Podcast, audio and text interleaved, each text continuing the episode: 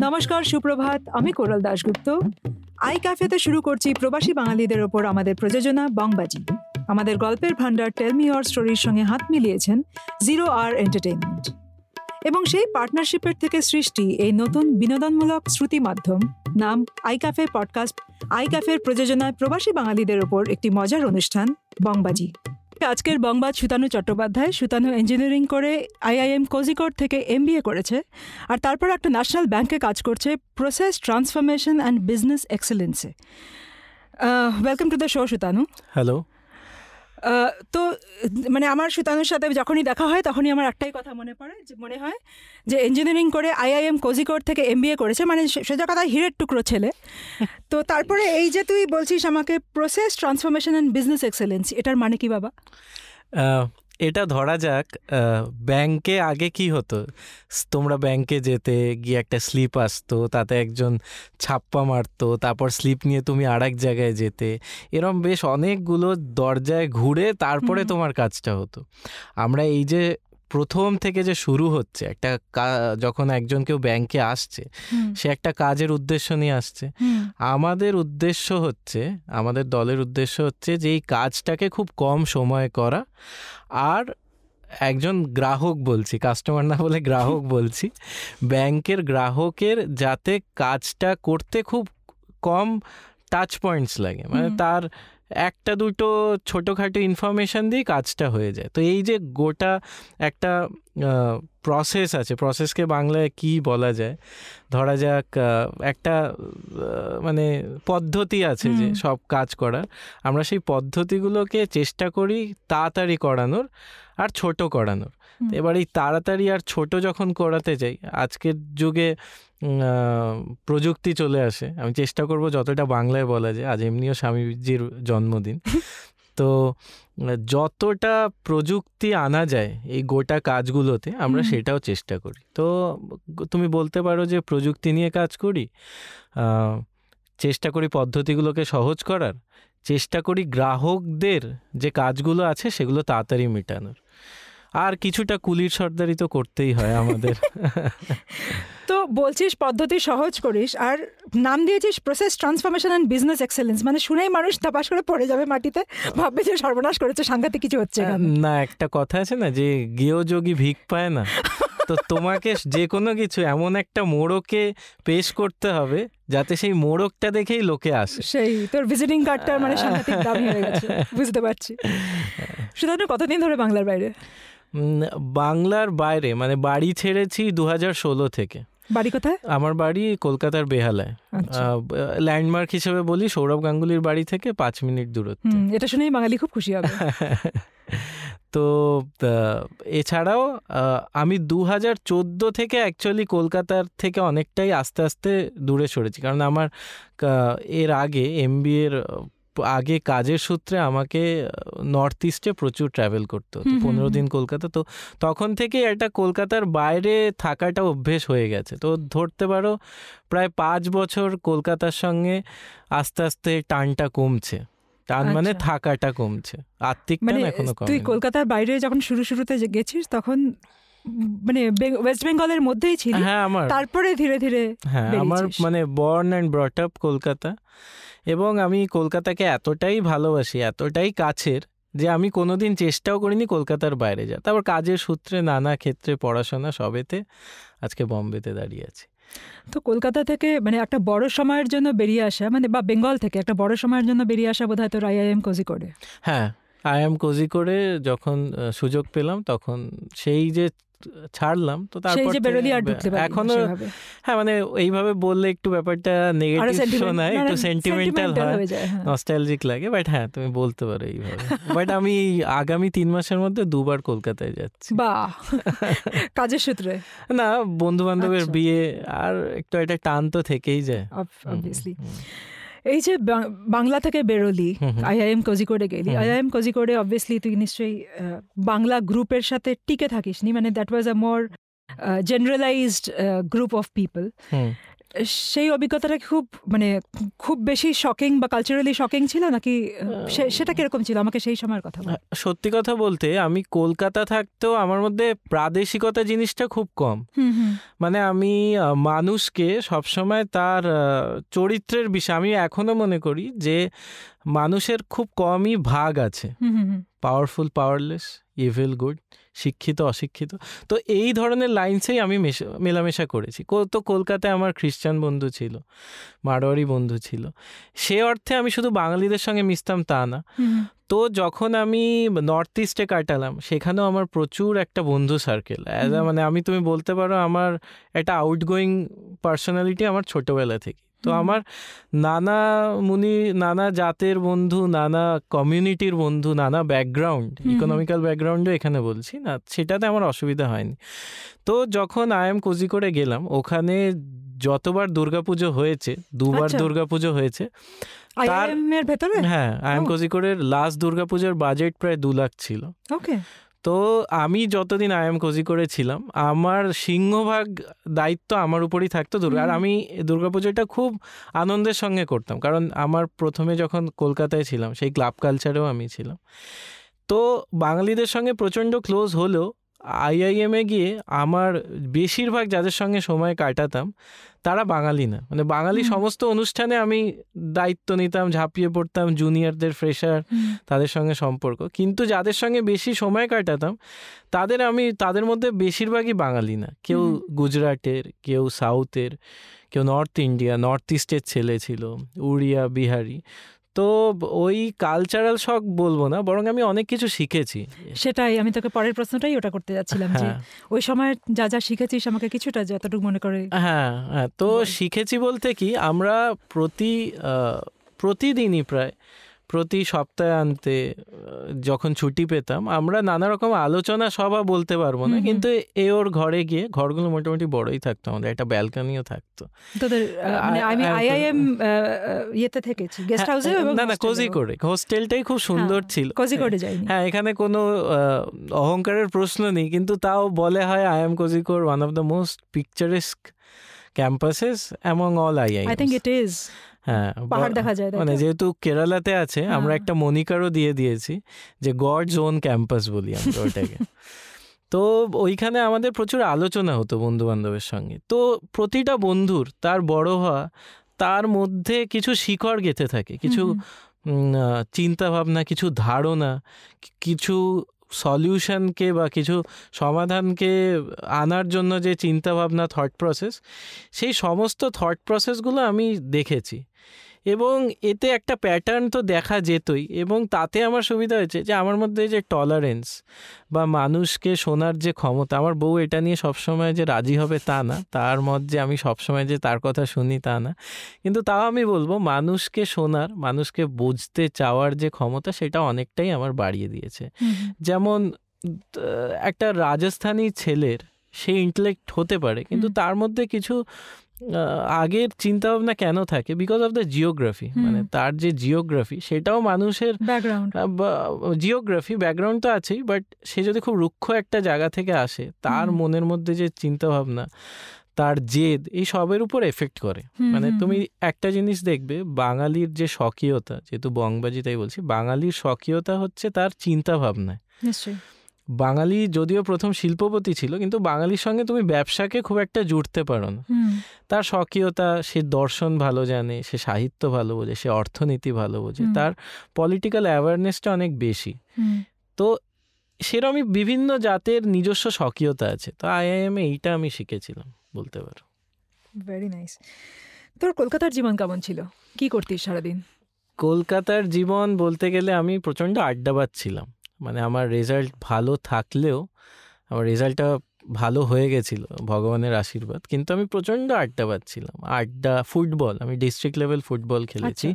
প্রতি বাঙালি ফুটবল খেলে। তার মধ্যেও আমি কেন ফুটবলটা মেনশন করলাম? কারণ সার্টিফিকেট সার্টিফিকেট ছিল স্কুলের হয়ে খেলেছি রিপ্রেজেন্ট করেছি।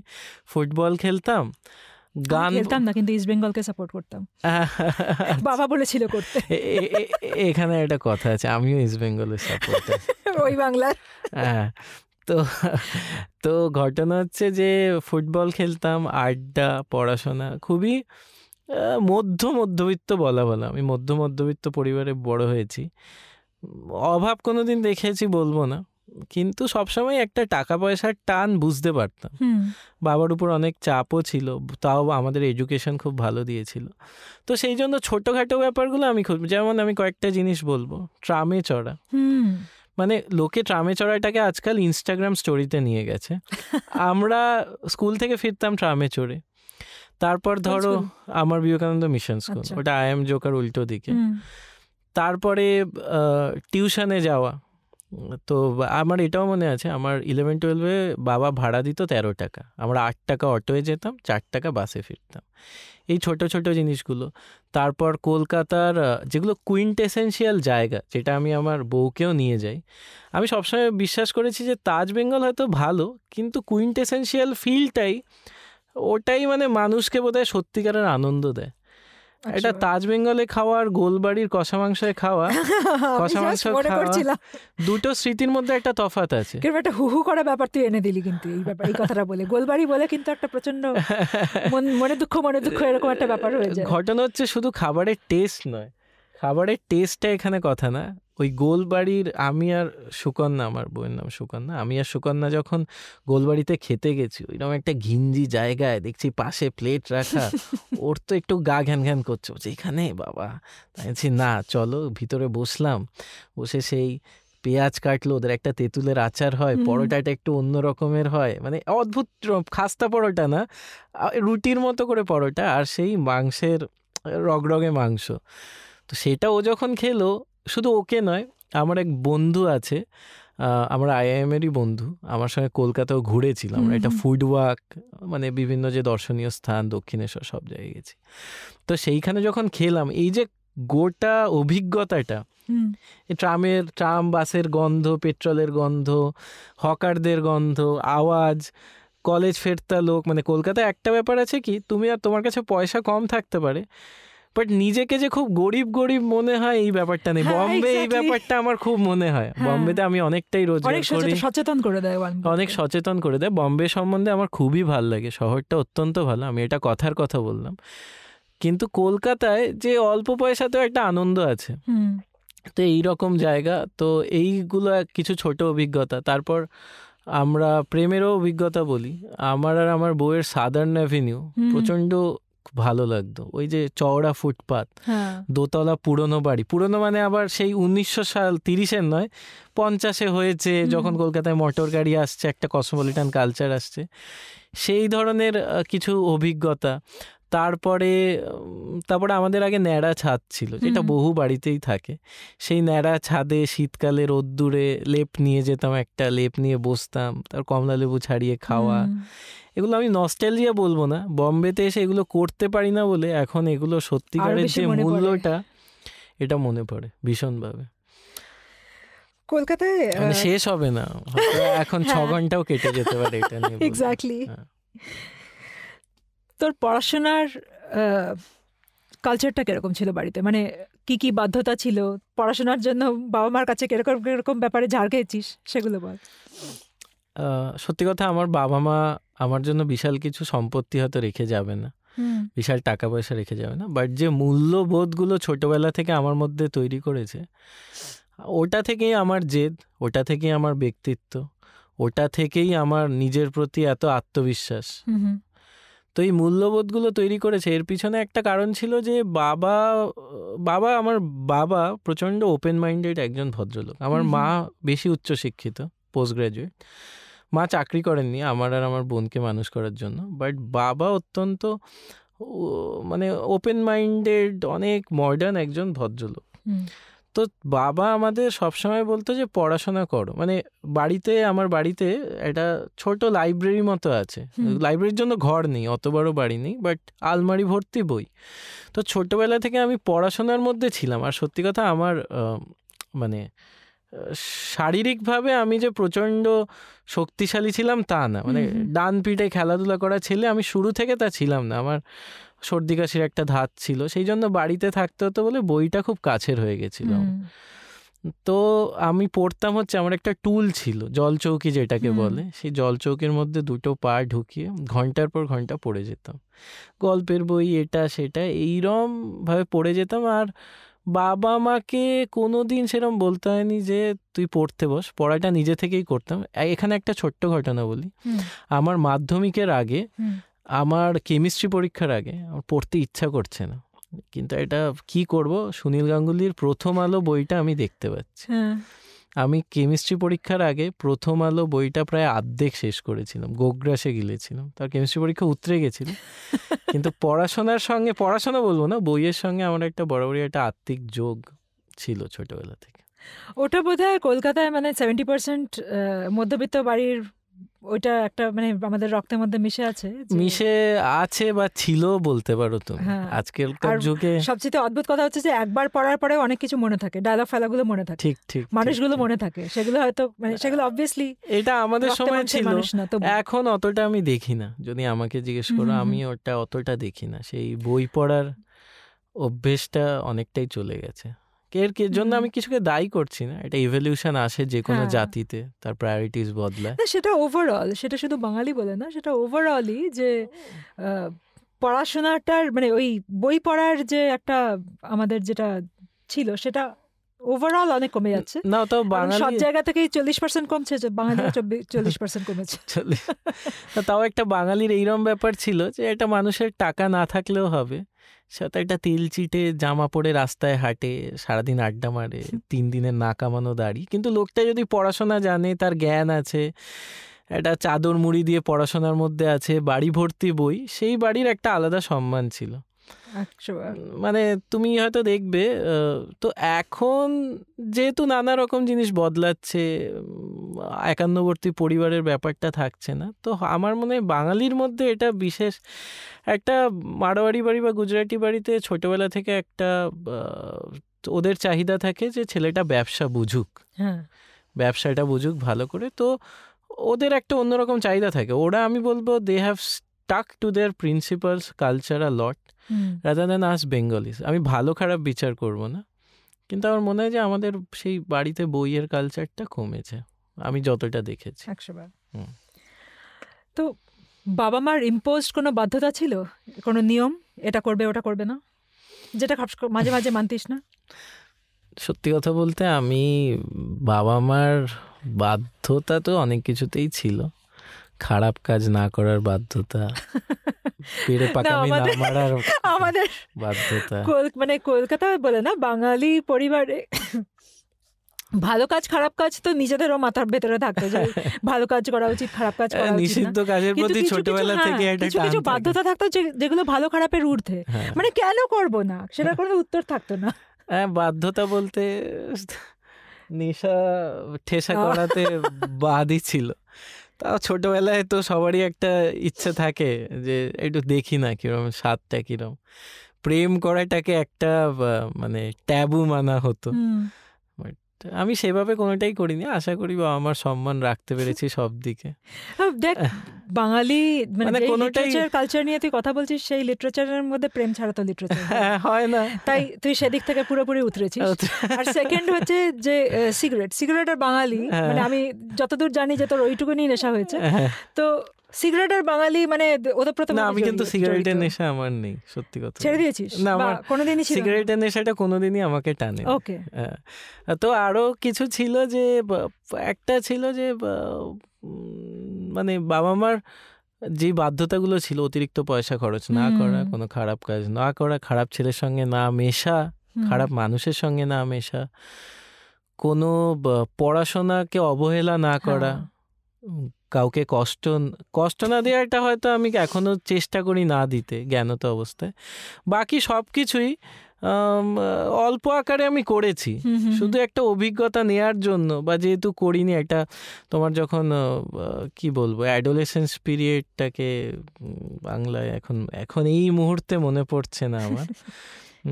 বাংলাটা না বয়ঃসন্ধি। So so sorry so sorry বয়সন্ধির সময় একটা সব সময় এইসব কাজগুলো করার দিকে একটা ঝোঁক থাকে। সেইটুকুই করেছি। আশা করি এখনও কোনোটা এরম মানে আকারে করিনি। যতদূর বুঝতে পারছি যে you wanted to make the decision years years মানে এখনও পর্যন্ত চেষ্টা করি যে অনেক চেষ্টা করি যে বাবা মা কিছুতে কষ্ট না পায়। সব হুম। সময় পারি না বাট চেষ্টা করি। বাবা মার বিবাহিত জীবন দেখেছিস? আর এখন সম্প্রতি তোরও বিয়ে হয়েছে। দুজনের জীবনটা মানে তুই আগের প্রজন্মটা আর তোদের প্রজন্মটা কতটা সিমিলার কতটা ডিফারেন্স দেখিস? তুই তো বাঙালিকেই বিয়ে করেছিস। বাঙালিকে প্রেমও করেছি প্রেম করেই বিয়ে। তো বলব একটা কথা বলব হয়তো এটা আমি নিজে বড় হয়ে বুঝতে পারি যে মেয়ে লিগোটা সবসময় চলে আসে। আগেকার দিনে মেয়ে লিগোটাকে নিয়ে লোকের অত মাথা ব্যথা ছিল না। কিন্তু এখন সেই মাথা ব্যথাটা আনার খুব দরকার। তো আমি বলব না আমার বাবা খুব ডমিনেটিং ছিল কিন্তু সে যুগের হাওয়াতে আমার বাবা যেরকম ছিল সেই কিছু মানে কিছু ইন্ট্রেন্সিক ফিলিং কিছু বেসিক ইনস্টিং তোমার মধ্যে থাকে। তো এখন আগের আর এখন এটা আমার শ্বশুর শাশুড়ির মধ্যে আমি দেখেছি একটা ছিল যে তাদের বউয়ের প্রতি ভালোবাসাটা একটু অন্যরকম ছিল। মানে ইকুয়াল ডিভিশন অফ লেবার না থাকলেও তাদের বইয়ের প্রতি ভালোবাসাটা অন্যরকম ছিল। তারা যেভাবে বউকে বউয়ের সঙ্গে প্রেম করতো সেটা অন্যরকম ছিল।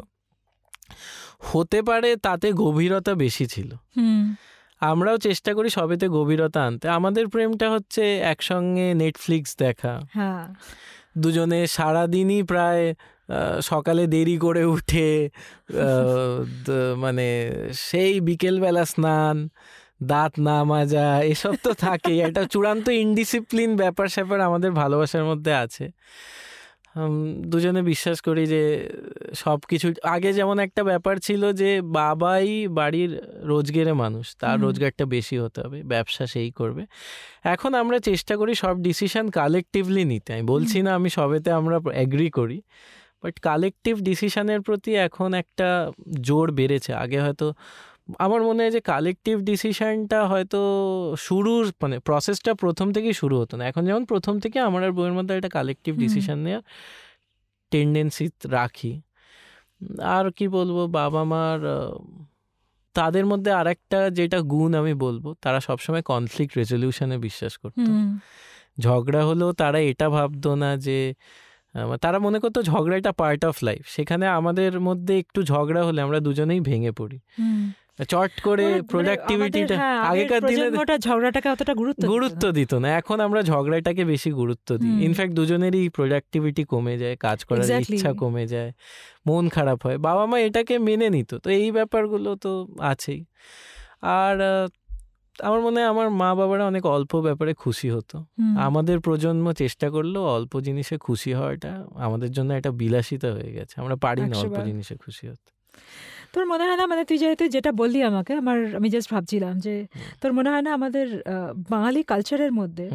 মহিলাদের ইম্পর্টেন্সটা বরাবরই একটা মানে অন্য কমিউনিটির তুলনায় অনেকটা বেশি মানে আমাদের মহিলাদের মহিলারা অনেক বেশি জোরদার ছিল বা এখনও আছে কিনা জানি না বাট আমি আমার ঠাকুমা মাসিমাদের এরকমও দেখেছি যে চেঁচামেচি না করে অনেক কিছু নিজেদের মতন করে ওরা করিয়ে নিতে জানতো। ঠিকই বলেছ।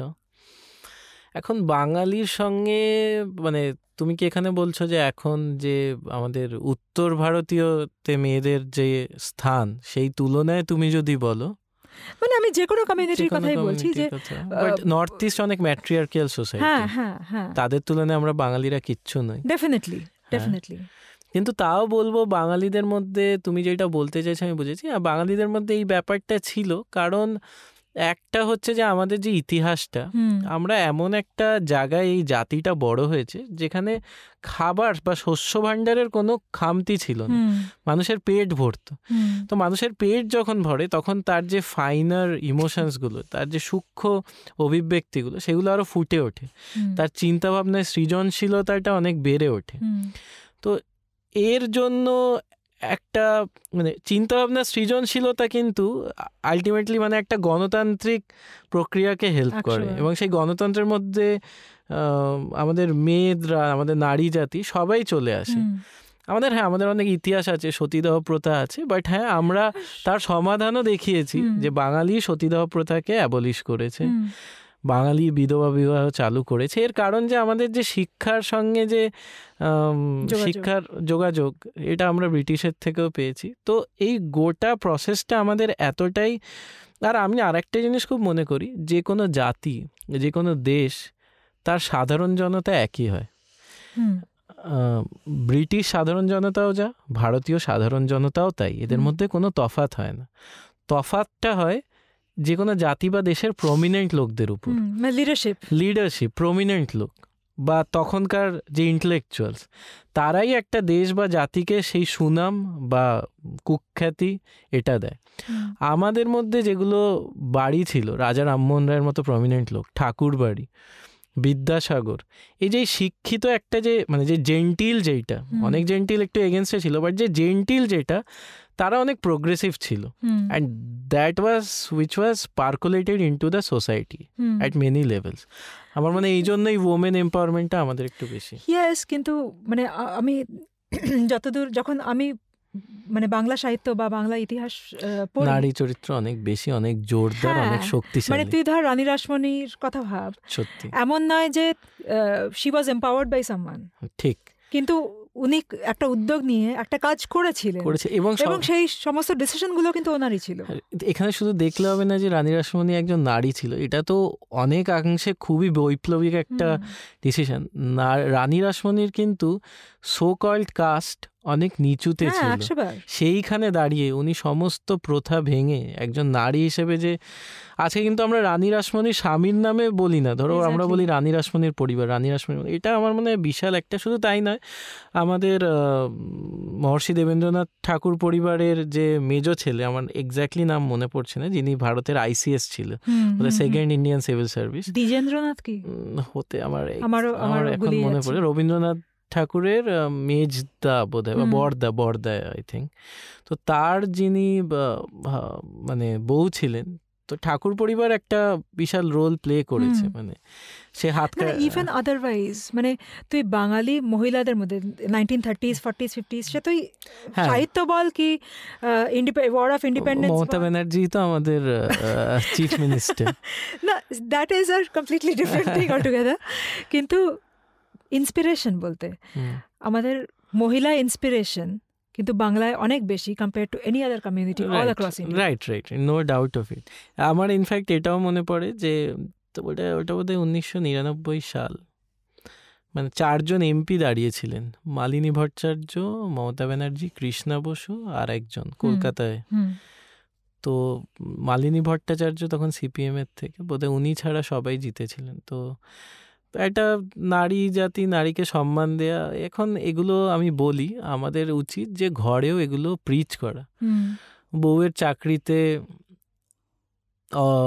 অহংকারী না ওটা বউয়ের উন্নতি দেখলে হিংসা না করা বউকে দাবিয়ে না রাখা বউয়ের ছোটোখাটো খুশিগুলোকে রাখা এগুলো বলা সহজ বাট ঘটনা হচ্ছে যে এগুলোকে প্র্যাকটিসও করা উচিত। আমি বলছি না আমি এ ব্যাপারে পারফেক্ট বাট সচেতন থাকার চেষ্টা করি। জানি না কতটা সফল হয়েছি বা হতে পারব বাট চেষ্টা করি এবং চাই যে আমার থেকেও যদি কেউ সফল হতে পারে এই ব্যাপারগুলোতে সেটা খুব কাম্য I think this is very important because charity begins at home women empowerment নিয়ে কথা বলে বাড়িতে বউ পেটানো আমার মনে হয় সে doesn't matter doesn't make sense শেষ প্রশ্ন যদি কোনো অবাঙালি বন্ধুকে কলকাতায় নিয়ে যাস তিন তিনটে জায়গার নাম করতে যদি বলি কোন তিনটে জায়গা দেখাবি এবং কেন?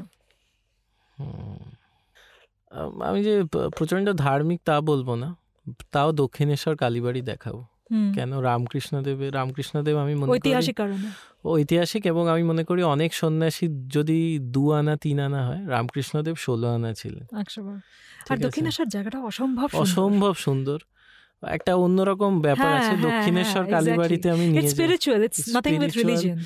দ- এবং এত বিখ্যাত বিখ্যাত লোকের পদধূলি পড়েছে ওখানে। তো ওটা একটা মানে মানে রেনেসা যুগের একটা পীঠস্থান ছিল রামকৃষ্ণদেবের কাছে যাওয়া তখনকার দিনে ইন্টেলেকচুয়াল দক্ষিণেশ্বর কালীবাড়ি নিয়ে যাব। দ্বিতীয় আমি বলতে চাই ফোর্ট উইলিয়াম নিয়ে যাব। যদি পারমিশন থাকে। কারণ এইগুলো হচ্ছে টার্নিং পয়েন্ট। বাংলার ইতিহাসে ফোর্ট উইলিয়াম একটা টার্নিং পয়েন্ট সেখান থেকে ব্রিটিশ রাজ শুরু। এছাড়া আরেকটা আমি বলতে পারি বা জাদুঘরে নিয়ে যাওয়া বা ন্যাশনাল লাইব্রেরি এই দুটো। এই দুটো আমার খুবই পছন্দের জায়গা। এই তিন জায়গা আমার মনে হয় নিলে কলকাতার কালচারের সঙ্গে কিছুটা বুঝতে পারবে। কলকাতার কালচার কি? মানে বলছি না কালচার মানে একেবারে গ্রাসরুট লেভেল বাট যেগুলো মানে টার্নিং পয়েন্ট অফ হিস্ট্রি মানে ইতিহাসের পাতা থেকে তুলে আনা এরকম ব্যাপার হ্যাঁ। সুতানু ভীষণ ভালো লাগল আড্ডা মেরে। আচ্ছা, আমরা। অফলাইন আরও আড্ডা মারবো। I have access to you so নিশ্চয়ই নিশ্চয়ই নিশ্চয়ই। আর এই ধরনের কথাগুলো বললে আমার নিজের মধ্যেও যে অনুভূতিগুলো আছে যে স্মৃতিগুলো আছে সেগুলো বেরিয়ে আসে। সত্যি কথা বলতে সারাদিন কাজের মধ্যে আমি চেষ্টা করি এই ভিতরের যে সূক্ষ্ম ব্যাপারগুলো আছে যতটা ভিতরে থাকা রাখা যায়। একটা অন্যরকম মানে সত্যি বিশ্বায়নের যুগে সমস্ত প্রফেশনাল একরকম। একশো বার কিছু তফাৎ থাকতে পারে বাট ইউএসএতে যে প্রফেশনাল এখানে ইন্ডিয়াতে সবাই একরকম। তো আমিও চেষ্টা করি যে ওই একটা স্ট্যান্ডার্ডাইজড অপশানে যাওয়ার বাট হ্যাঁ এইগুলো আড্ডার মধ্যেই বেরিয়ে আসে এছাড়া তো আর বেরিয়ে আসে না। সেই। খুব ভালো লাগল। থ্যাংক ইউ সো মাচ আমাদের প্রোগ্রামে আসার জন্য and it really means a lot thank you thank you same here আজকের বংবাজি এই পর্যন্তই। পরের সপ্তাহে ফিরে আসব আবার আরেক বংবাজকে ধরে। আপনারা শুনছেন বংবাজি, আমাদের শ্রুতি মধ্যম।